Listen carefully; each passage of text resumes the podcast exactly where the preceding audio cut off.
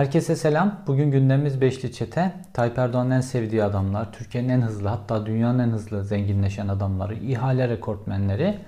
Kemal Kılıçdaroğlu Beşli Çete'yi yeniden gündemimize soktu ve iktidara gelirlerse büyük bir vaatte bulundu. İktidara gelirlerse bu Beşli Çete'nin mal varlıklarını, aldıkları ihaleleri hepsini kamulaştıracaklarını ve yeniden halka kazandıracaklarını vaat etti.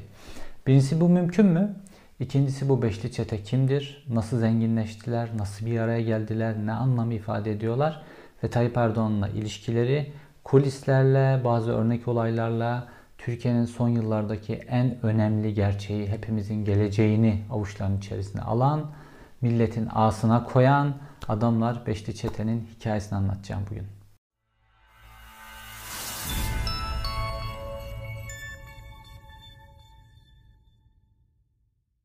Enteresan biçimde Tayyip Erdoğan böyle örneklerini hep geçmişten böyle, geçmişte devlette neler olmuşsa filan onlardan kopyalıyor. Hep onlardan öğreniyor işleri. 28 Şubat'ta da işte hani Tayyip Erdoğan kendisi 28 Şubat'ın en büyük mağduru ilan ediyor ya.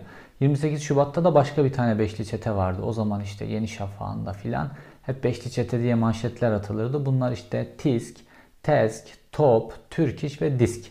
Yani işte bu sendikalardan oluşan bir yapıydı. Bunlar böyle askerlerle birlikte dururlardı. Genelkurmay'dan böyle briefingler alırlardı. Ve bunlar aynı zamanda bu sendikalar o dönem Türkiye'de böyle kamuoyunun gündemini belirleme gücüne de sahiplerdi. Şimdiki gibi sarı sendika durumları yoktu biraz. Askerlerin sarı sendikalarıydı daha doğrusu.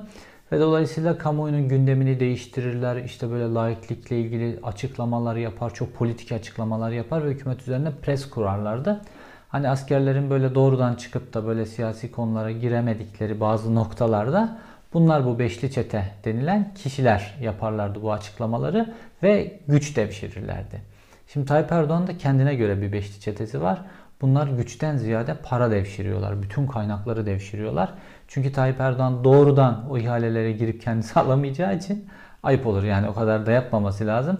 Dolayısıyla bu beşli çete var. Bu beşli çete şimdi doğrudan o ihalelere giriyor.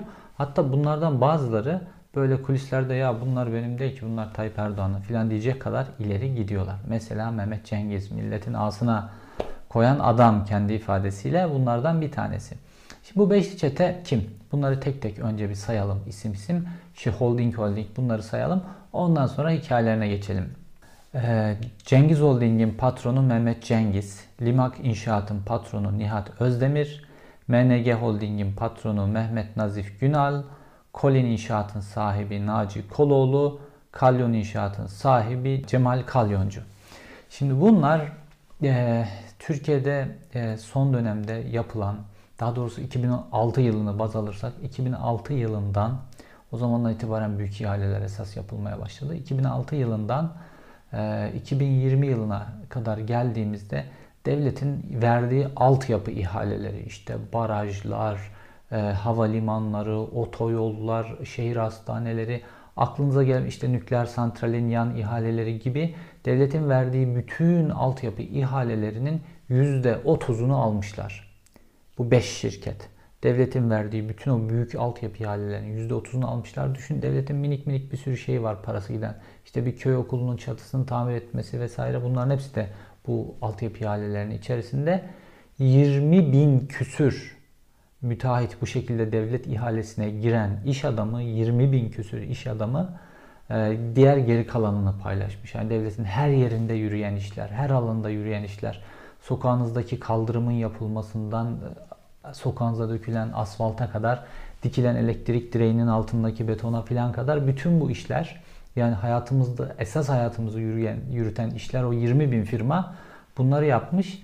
Bunun kalın, geri kalanında esas o kaymak işleri, o büyük işleri de e, bu 5 firma. Sadece 5 firma. 20 bine 5. Bu 5 firma e, yapmış bunların hepsini ve en çok kar getiren firmalar. Şimdi bu 5 firma aynı zamanda Dünya Bankası verilerine göre işte Dünya Bankası diyor ki dünyada altyapı ihaleleri alan firmalar listesi var büyüklüğüne göre. İşte bu firmalardan ilk 10'un içerisine bu 5 firma giriyor. İlk 6'nın içerisine hatta giriyor bu 5 firma. Dünya Bankası verilerine göre bu beşli aynı zamanda dünyanın da en büyük altyapı ihalelerini alan beşlilerden bazıları. Dünya Bankası işte bir uzun bir liste yayınladı. O listenin ilk 10'unda Dünyada işte en büyük altyapı ihalelerini alan müteahhitlik firmaları var. Bunlardan 5 tanesi, e, ilk 10'un 5 tanesi bu beşli çeteden oluşuyor. Yani düşünün böyle Çin devasa altyapı e, yatırımları yapıyor işte. E, Rusya devasa altyapı yatırımları yapıyor. Amerika aynı şekilde öyle. Fransa'nın çok büyük şirketleri var. Ama Türkiye'nin kendi içerisinde yaptığı bu firmalar yatırım yapan bu firmalar, devletten ihale alan bir firmalar dünya çapında ilk beşe giriyorlar. Bu kadar başarılılar tırnak içerisinde. Şimdi bunların sistemine, bunların sistemi işte bu dünyadaki diğer müteahhitlerden ayrılıyor. Bunlar hazine garantili ihaleler denen bir sistemden ihale alıyorlar. İşte geçmişte biliyorsunuz e, yap işlet devret diye bir model vardı. Sonradan Türkiye'nin ekonomik krize girmesinin nedenlerinden de bir tanesiydi ama yap işlet devret yine bir nebze böyle e, vicdanlı bir e, işti. Fakat Tayyip Erdoğan döneminde bu hazine garantisi işi getirdi. Bu hazine garantisi ne? Mesela e, İstanbul Havalimanı en meşhurlarından bir tanesi. İstanbul Havalimanı'nı yapan müteahhitlere aynı zamanda işletme hakkı da veriliyor bu firmalara ve bu firmalara deniyor ki e, biz size yolcu garantisi veriyoruz diyor. Ancak bu şekilde veriliyor bu firmalara. Ve bu firmalara ne kadar yolcu garantisi veriliyor? İşte yıl yıl yıl yıl bu yolcu sayılarının arttırılacağı şekilde garanti. İşte 12. yılın sonunda 130 milyon yolcu garantisine yakın bir garanti var. Şimdi normal şartlarda baktığımızda böyle bir yolcunun gelmesi hayatın olağan akışına aykırı. Fakat devlet diyor ki eğer bu kadar yolcu gelmezse yolcu başına işte biletten filan havalimanının aldığı pay var ya onu ben sana vereceğim diyor. Ve dolayısıyla da bu bu kadar yolcu hiç gelmediği için devlet her sene o müteahhitlere yani adeta abone oluyor devlet sana. Her sene ödüyor. İşte şehir hastaneleri için hasta garantisi veriyor. Mesela işte e, İzmit'teki o Körfez Köprüsü yeni yapılan köprü için e, araç geçiş garantisi veriliyor. Mesela İstanbul 3. Köprüsü için araç geçiş garantisi veriyor. Günde 135 bin e, araç geçiş garantisi veriyor. Fakat bu kadar araç geçmediği için 2019 yılında e, taahhüt edilen araç geçmediği için müteahhit firmaya Türkiye 1.6 milyar lira ödedi. Şimdi Türkiye geçmişte iki tane köprü yaptı Boğaz'a. Bu iki köprü devletin imkanlarıyla yapıldı. Bu köprülerden geçişte ödenen her ücret devletin kasasına giriyor. Fakat buraya üçüncü bir köprü yaptınız şimdi. Bu üçüncü köprüden hem geçen ödüyor e, müteahhit firmaya hem de üstüne geçmeyen için de devlet ödüyor. Dolayısıyla bu iki köprünün toplam maliyetinden kat kat fazla bir maliyet ortaya çıkmış oluyor. Bu beşli çeteye devlet bu şekilde soydurdu. Yani öyle bir sistem kurdu ki Tayyip Erdoğan yarın iktidardan devrolup dev, devrilip gitse e, geride ne olacak? İşte 10 yıl, 15 yıl, bazı yerlerde 20 yıl e, hazine garantisi var. Oralardan paralar gelmeye başlayacak. Yani ekonomik olarak 20 yıl iktidarda böyle bir sistem kurdu. Kendisi gitse bile o beşli çete müteahhitler üzerinden. Şimdi bunların en kilit ismi Mehmet Cengiz. Bir Mehmet Cengiz'in hikayesinden girelim. Ondan sonra diğerlerini de daha iyi anlayacağız. Şimdi Mehmet Cengiz bir kasaba müteahhidiydi. Ve işte böyle Karadeniz'de bildiğimiz işte o sahil yolundan geçerken gördüğümüz o çirkin çirkin binaları yapan bir kasaba müteahhitlerinden bir tanesiydi. Sonra bu Karadeniz otoyolu ihalesi oldu. Biraz yılan hikayesine döndü vesaire. Burada Limak'la birlikte bu Karadeniz otoyolu ihalesini aldılar. Yani Limak dediğim Nihat Özdemir'le birlikte. Ve bir palazlandılar biraz burada Mehmet Cengiz. Fakat sonra Tayyip Erdoğan'ın elini tutması ve Tayyip Erdoğan'ın büyütmesi esas olarak madencilik alanında oldu. O neydi? Eti bakır ve eti alüminyum. Şimdi eti bakır ve eti alüminyum ihalelerine normalde Türkiye'de madencilik tecrübesine sahip olan başka firmaların girip alması gerekiyordu. Fakat Tayyip Erdoğan böyle firmalar ben buna vereceğim falan diye işaret eder ve kimse o ihaleye girmez. Öyle bir sistem kurmuştu o zaman. O Türkiye'nin tecrübeli maden firmaları mesela Koç grubunun e, Demir Export diye bir madencilik firması var. Normalde girip çok alabilecek gücü varken yani bu işle ilgilenmedi. Ve Mehmet Cengiz e, eti bakır ve eti alüminyum aldı. Ne kadar? 305 milyon dolara. Şimdi o dönem e, ki e, bağımsız ekonomi gazetecileri hala vardı. Böyle uluslararası bağımsız firmalardan da e, fiyat almışlardı burayla ilgili. 4 milyar dolar fiyat biçilmişti. Ve 4 milyar dolar fiyat biçilen iki tane işletmeyi 305 milyon dolara e, Mehmet Cengiz'e verdiler. Ve esas büyük zenginlik patlaması burada oldu. Çünkü sahip olduğu arsa değerleri o kadardı sadece. Hani makina, teçhizat, yer altındaki madenler falan filan onları hiç saymıyoruz bile. Arsa değerleri bile bu kadardı. 4 milyar dolarlık şey 305 milyon dolar aldılar. Bu da yetmedi. Mehmet Cengiz'e başka böyle ihaleler verilmeye başlandı. Özellikle ilk önce madencilik alanında. Sonra işte e, hava mesela Ordu Havalimanı, havalimanları, otoyollar, geçiş köprüleri, hastane inşaatları, nükleer e, e, santralin işte ek tesislerinin inşaatı falan gibi inşaatlara boğdular. Ve tabii Mehmet Cengiz'in bütün bu e, inşaat ve ranta boğulmasıyla birlikte ödemesi gereken çok büyük bir vergi e, doğdu. Neden? Çünkü işleri çok ucuza alıyor, ortaya çok büyük bir kar çıkıyor ve vergi ödemesi lazım. Fakat Mehmet Cengiz bu vergiler ödemedi. Mehmet Cengiz vergileri ödemeyince Maliye Bakanlığı'nın bir tane düzenlemesi var. Bu iyi niyetlerle geçmiş yıllarda yapılmış bir düzenleme. O da nedir? E, vergi uzlaşması denen bir şey yapıyor. Vergi uzlaşmasına gidiliyor. Mesela bir firma vergisini ödememiş, ödememiş, vergisi birikmiş filan. Firma da ülke için önemli bir firma. Devam etmesi lazım yanına. Bu vergiler ve vergi cezalarıyla birlikte firma batabilir. Bunun için bir uzlaşmaya gidiliyor. İşte devlet alacağı faizden belli bir noktada vazgeçiyor filan. Hatta bazı kritik sektörler oluyor bazen dönem dönem ülkeler için. Bu dönemlerde o kritik sektördeki firmanın devam etmesi önemliyse ülke adına onunla ilgili vergi sıfırlamasına kadar götürülüyor iş. Fakat bugüne kadar çok çok istisnai durumlarda kullanılmıştı. Fakat Mehmet Cengiz için bu iş yol oldu. Ve e, Mehmet Cengiz'in peş peşe bu büyük biriken vergileri silinmeye başladı. İşte 300 milyonlar, 200 milyonlar, 500 milyonlar derken 2006 ile 2020 arasına baktığımızda Mehmet Cengiz'in 2 milyar liralık vergi borcu silinmiş durumda. Yani bütün o kara, bütün ucuz almalara rağmen üstüne bir de vergi vermemiş ve 2 milyar liralık yani bu ülkede tüy bitmemiş yetimin hakkı falan diyorlar. Milletin ağzına işte koymak budur yani. 2 milyar liralık vergi borcu silindi ve Mehmet Cengiz bir anda ülkenin işte en büyüklerinden bir tanesi oldu. İşte Forbes'un en zenginler listesinde işte kendisi ve bütün kardeşleriyle ayrı ayrı 500 milyon dolar onun üstüne, 500 milyon dolar onun üstüne filan böyle Türkiye'nin en zenginleri oldular bir anda. Ve bütün bu büyük altyapı ihalelerinden normalde işte Türkiye'nin bildiğimiz büyük e, oyuncuları vardı. Nedir işte Koç grubu, işte Sabancı grubu, Ülker grubu filan bu büyük oyuncular bu ihalelerin hiçbirisinden pay alamadılar. Büyük oyuncular başka alanlara yönlenmek zorunda kaldılar. Ve normalde aslında daha düşük kalite, normalin e, üzerinde düşük kalitede de işler yapıldı ortaya çıktı. Şimdi çarkı anlamamız adına peki bunu yaparken, bu büyük işleri yaparken bir de finans ayağı var. Orada da ellerini ceplerine atmadılar. Çünkü bütün finans işini de aynı zamanda getirip kamu bankalarına yıktılar. Hem ihaleyi devletten alıyorlar, hem hazine garantisiyle e, devlete ödettiriyorlar, hem de üstüne o kullandıkları e, krediyi de düşük faizle yine devletin bankalarından alıyorlar. Yani inanılmaz bir soygun. Mesela size küçük bir örnek vereyim. Ankara Yapracık'ta e, TOKİ konutları yapıldı işte. Bu TOKİ konutlarını öyle bir yere yaptılar ki yani kimse oraya TOKİ'nin konut yapacağı aklına gelmez. Hatta Ankara'da yoldan geçen Eskişehir yol Ankara'ya Eskişehir'e bağlayan yoldan geçen kimse o araziyi görmez. Çünkü böyle bir e, Ankara Eskişehir yolunda bir tepe var. O tepeyi tırmanıyorsunuz. Bir düzlüğe çıkıyorsunuz. Sonra ikinci bir tepe ve o kadar dik ki ikinci bir tepeye çıkıyorsunuz. E, orada bir arazi var. Görülmesi mümkün değil ve Ankara'ya o kadar uzak ki gitmeniz filan 50 dakika filan sürüyor. Ankara'yı tamamen şehir merkezini terk ettikten sonra böyle şehirden apayrı bir yerde bir yer.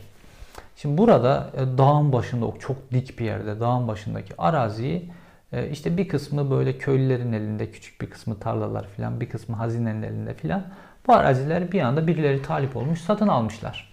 Dağın başındaki araziyi. Yani dersiniz ki 10 10. torunluğa bırakacak filan diye almış dersiniz. Birisi gidip oradan arazi alsa. Bunlar aldılar neyse köylülerin tarlaları filan çünkü orada civarda köy var. Köylerin tarlaları da ellerine gitti. Köylüler de sevmişlerdir lan bu dağın başındaki tarlayı sattık filan. Araziyi topladılar bunlar. Sonra TOKİ e, dar gelirler için e, konut yapmaya karar verdi. Nereye? tam o arazinin üstüne. Ve bunların arazisine, bu müteahhitlerin arazisine bir anda talih kuşu konmuş oldu. Şimdi bunlar e, ne, yap, ne yaptılar? O araziyi e, TOKİ'ye satmadılar. İşte yarım e, %50 %50 falan onunla yapalım falan dediler. E, bunun için de bir kredi kullanılması lazım. Ha arsayı alırken de aynı şekilde bir kredi kullanılması lazım. Arsayı ceplerindeki peşin parayla da almadılar.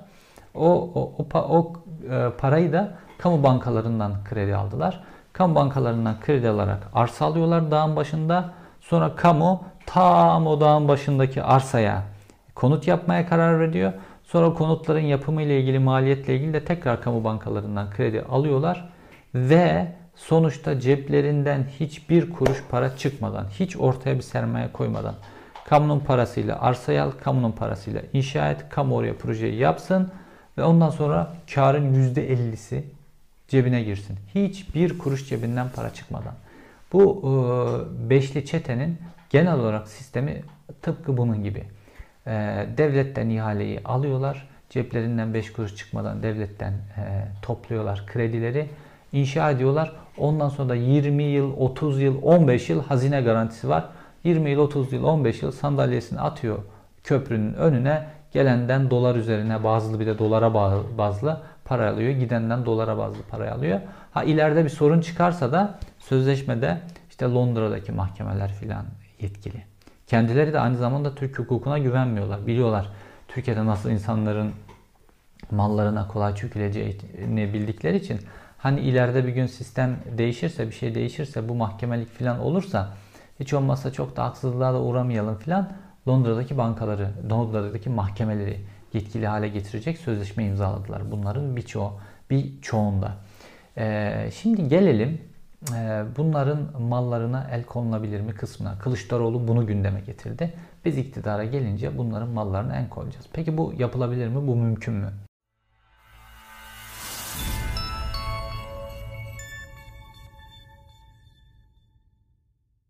Ama buradan, bu kürsüden bütün vatandaşlarıma sesleniyorum. Allah'ın izniyle iktidar olacağız. Allah'ın izniyle göreceksiniz. Bu soygun düzenine son vereceğiz. Beşli çetenin bizim torunlarımızı dahi sömürecek olan bütün bu yatırımları kamulaştıracağız ve alacağız. Şimdi birincisi bunlarla ilgili kapanmamış bir yara var ve yeni bir delille açılabilecek çok kritik bir soruşturmalar var. Soruşturma var. O da 17 Aralık soruşturması. Ee, bunun içerisinde 17-25 Aralık soruşturmalarının içerisinde bir havuz işi vardı. Bu havuz neydi? Sabah ve ATV grubu Çalık'a aitti. Turkaz Medya dediğimiz grup Çalık'a aitti. Ahmet Çalık'a. Fakat Ahmet Çalık da bunu kamu bankalarından kredi alarak almıştı. Fakat Ahmet Çalık'ın ekonomik durumu da kötüye gittiği için Ahmet Çalık bunu devretmek istiyordu. Kurtulmak istiyordu bundan. Ve Tayyip Erdoğan'a bunu bir şekilde çözmesi lazımdı. 600 milyon dolar para bulunması gerekiyordu bankalara olan borçtan dolayı. Ve e, Binali Yıldırım, meşhur Ulaştırma Bakanı, işte bu beşli çete ihaleleri yağdıran adam, bunlarla kanka. Binali Yıldırım telefon açıyor ve işte Mehmet Cengiz'le konuşuyor ve Mehmet Cengiz'e diyor ki böyle böyle başkan e, bu işi verdi bize, bu işi e, yapmamız lazım, bir havuz oluşturmamız lazım. Ve bu havuzla Sabah TV'yi almamız lazım. Bu havuza da 600 milyon dolar para koymamız lazım. Kim? Bu beşimiz. Kısım diyor ikiye ayrılmış diyor. Bir Evet. diyor e, işte bir tarafta TV var bir takım şeyler var. Öbüründe de diyor gazete ve A Haber var diyor. Adnan ne- aynı ot- 30 şey, şey yaptı değil mi? 30 30. kapalı konuşayım. Tamam.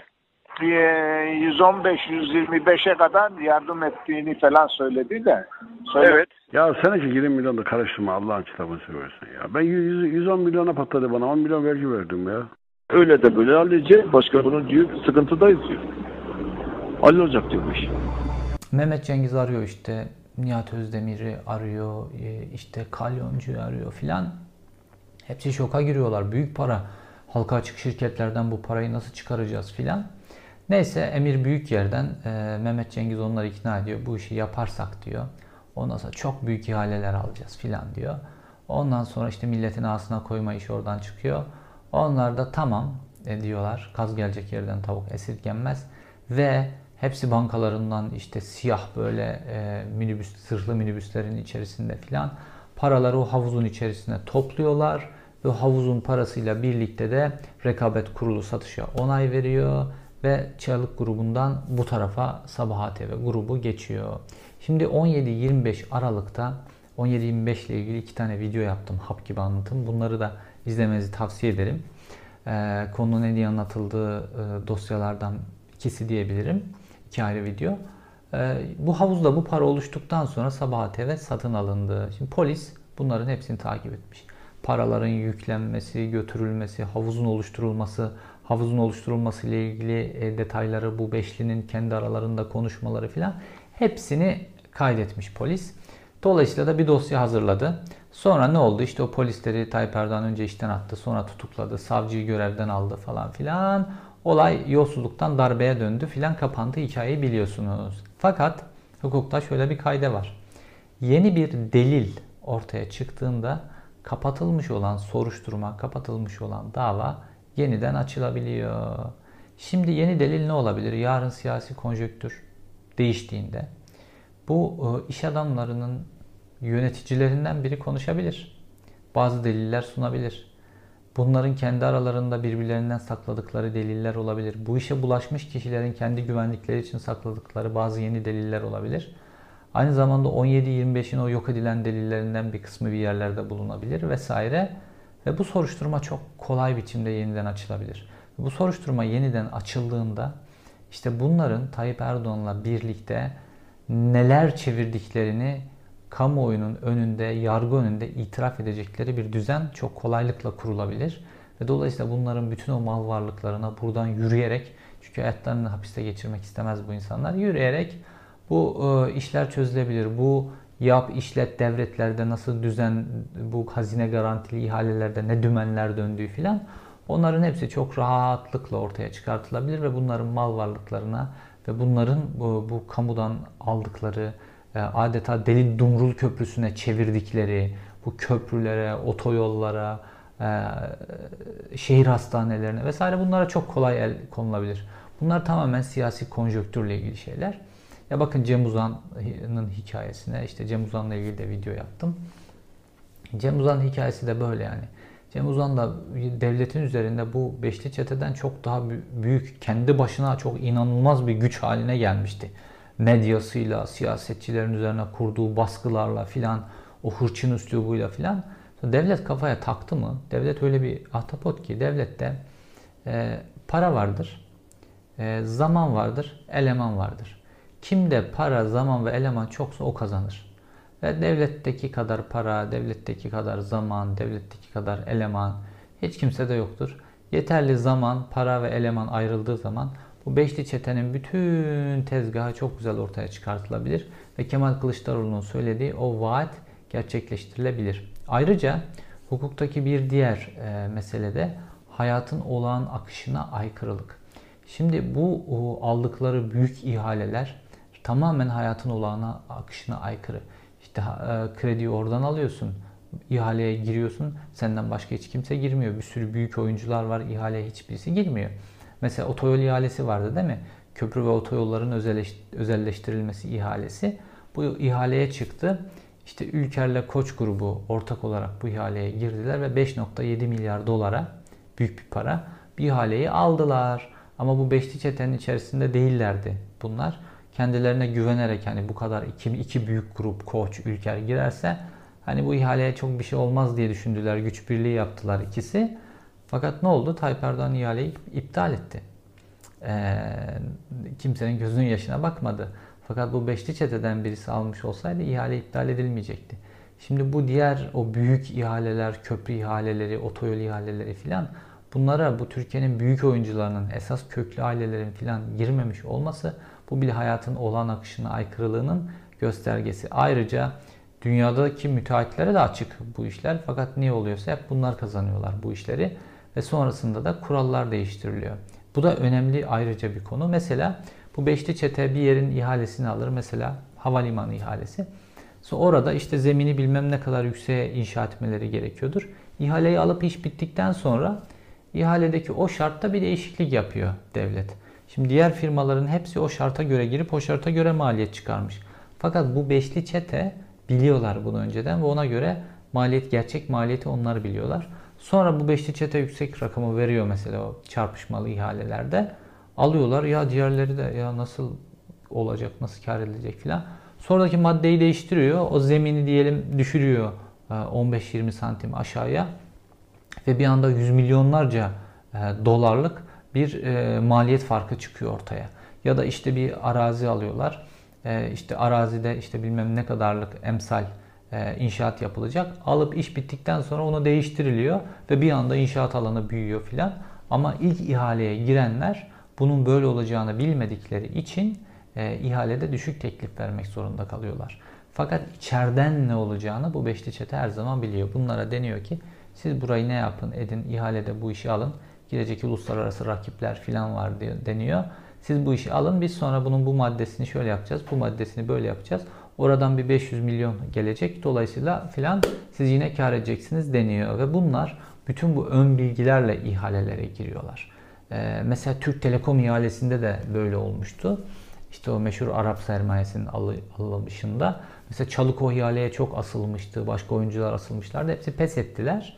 Ve e, o dönem için iyi bir rakama satıldı. Sonra ödeyeceği KDV'de vesaire bazı şeylerde değişiklik yaptılar. İhale olup bittikten sonra ve o kadar karlı bir hale geldi ki onlar da ayrıca soyup gittiler. O da ayrı bir hikaye. Şimdi Kemal Kılıçdaroğlu'nun bu iradeyi ortaya koymuş olması önemli bir şey. Bunun diğer muhalif partiler tarafından da ortaya konulması lazım. Türkiye gerçekten bu beşli çete tarafından ve arkalarında Tayyip Erdoğan var. Yani Cengiz e, diye bir şey yok aslında Cengiz Oldik diye. Tayyip Erdoğan var orada. Bu zenginliklerinin Türkiye'nin geri alınması lazım. Yani 15 yıl, 20 yıl bizim çocuklarımız böyle deri dumrul hikayesi gibi arabanın geçmediği köprü için hazineden para, yolcunun gelmediği havalimanı için ödenen para. Yani sadece İstanbul Havalimanı göz önünde ama Türkiye Anadolu'nun çeşitli yerlerine küçük küçük havalimanları yaptılar. Mesela Uşak'ta havalimanı yapıldı. Yani o, o kadar büyük bir havalimanına gerek yok. Orada havalimanına gerek yok. O kadar yolcu yok. Ama öyle bir yolcu garantisi veriliyor ki orada. Orada da ayrı bir soygun var. Böyle küçük küçük havalimanlarının hepsinde böyle soygun var. Şimdi bir de pandemiden zaten hiçbir yolcu da gelmedi. İyice e, hazinenin üzerindeki yük arttı. Şimdi bunlar bizim çocuklarımızın geleceğinden çalınıyor. Yani e, 15 yıl, 20 yıl bunlara para ödenecek. Böyle bir şeye e, dur demesi lazım Türkiye'de muhalefet partilerinin. En azından bu vizyonla ortaya çıkması ve bunları anlatmaları lazım. Bu sebeple de Kemal Kılıçdaroğlu'nun bu çıkışı bence son derece önemli. Yani bunların gözünün içerisine baka baka böyle bir beşli çete var ve bunların mal varlıklarını kamulaştıracağız. Bunun denmesi çok önemli. Bunun diğer siyasi partiler tarafından da söylenmesi lazım. Şu da bir gerçek ki yani samimi bir ortamda AKP'lilerle de konuştuğunuzda AKP'liler de bu beşli çete denen kişilerin talan yaptıklarını, kamuyu talan ettiklerini biliyorlar. Çünkü hani AKP işte milli görüş kökeni vesaire kendilerine göre bir dava geçmişleri var.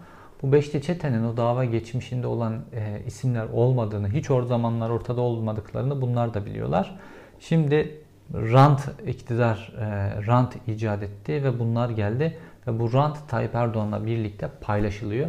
Bunu samimi sohbetlerinde hepsi de biliyor ve samimi e, konuştuğunuzda hepsi de bunlardan aslında Mehmet Cengiz'den başlayarak hepsinden nefret ediyorlar. Fakat şu anki Türkiye'nin konjonktüründe e, bunların hırsız olduğunu söylemek aynı zamanda mevcut iktidarın da hırsız olduğunu söylemek ve işte kendilerine göre 30 yıl 40 yıl bir davaya e, baş koymuşlar İslamcılık davasına onu inkar etmeleri işin sonunun hüsran olduğunu kabul etmeleri demek. Bunu kamuoyunda kabul etmeleri zor. Fakat herkes neyin ne olduğunu biliyor. Ve bu beşli çete içerisinin içinde bugün değil yarın, yarın değil o bir gün e, hesap vakti gelir. Yani bunlardan bu çaldıklarını bir gün kustururlar. İzlediğiniz için teşekkür ederim. Bir sonraki videoda görüşmek üzere.